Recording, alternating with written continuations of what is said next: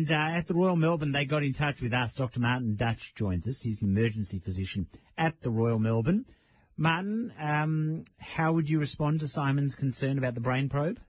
Well, uh, good afternoon, Raf. Um, the, the, the, first thing that I would say to Simon is that, first of all, he's not alone in in uh, in the feedback that we've been receiving about people's apprehension about having uh, testing for, for COVID. There's uh, there's good news for Simon. Um, right at the start, when we started doing swabbing, we, we used a swab, and, and its technical term was a nasopharyngeal swab. It's a swab that literally, unfortunately, needed to be inserted uh, sort of 10 odd centimetres into the nose, a yeah, dreadfully long way. Mm.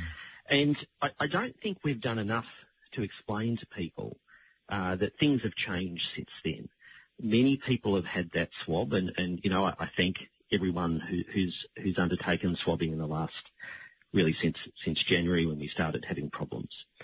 Um, but things have changed. I, have had that nasopharyngeal swab, and it made my eyes water. That's for sure. It was. It was. It's a bit like wasabi or something, isn't it? You, yeah, it's it. extreme. Yeah. it's, it's it's unpleasant. I'll be honest. But I, think the news that we need to to share with Melburnians is that there's a, newer swab, and really, it's it's it's not not much worse than picking your nose. I know this is probably not drive time television. No, uh, no, it's great. That's radio, picking our nose. Radio, it's awesome radio. Radio discussion. Yeah. But the, the, the, the, actual probe only needs to go in uh, about two centimetres, so oh, not very right, far. Right. So, so substantially shorter uh, than than the previous version that we're, we're using. Why is that the case, Martin? What have they? Have they just well, decided you don't need to go in as far, or why why the change? Well, I think what's happened is we've discovered more about the virus with time. Everyone's learning. And what we've found is that the virus can be adequately collected in the front part of the nose as opposed to deep, deep inside uh, at the where the nose meets the back of the throat. So I think we, we, and obviously when we when we worked out that that's a reliable collection method, uh, it's in everyone's interest to to uh, to have a swab that's uh, less distressing.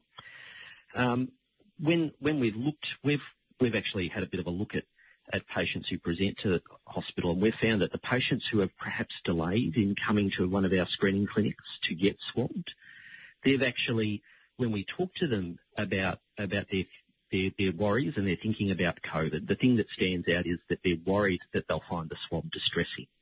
So we're very, very keen to, to, to reinforce the point that the type of swab we're using has changed. It only goes in a couple of centimetres. Um, and I, I, can, I can sort of, it may be too much information for some people, know, but tell us.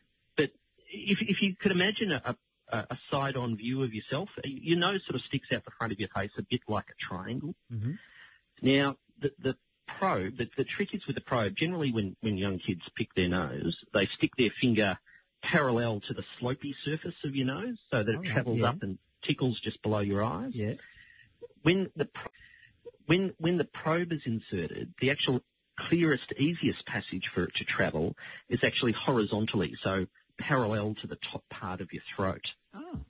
Um, and and if if we if you take your swab like that, then most people don't endure any sort of significant discomfort at all. Oh, that's really interesting. So it doesn't go anywhere near your brain.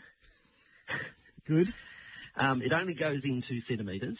It's a very quick process, uh, and it's substantially. If, if, you were one of the people who who didn't enjoy having the swab taken, you know, in March, yes. you'll be greatly relieved to know that uh, this is much much better, and I and I think that it's important that we share that that around. The, the good news is also that potentially in the future, um, there is some research in even less invasive ways of, of testing for COVID. They're not quite ready for prime time yet, but there's serious work being done on to this. the saliva test that Doherty were developing? Have they rolled that out yet? Do you know? So, first of all, I just need to disclose I'm not part of that program. No, no, I understand. So, so, so, so I, I, can't. I can direct you to to some of our excellent scientists and clinicians who are running it.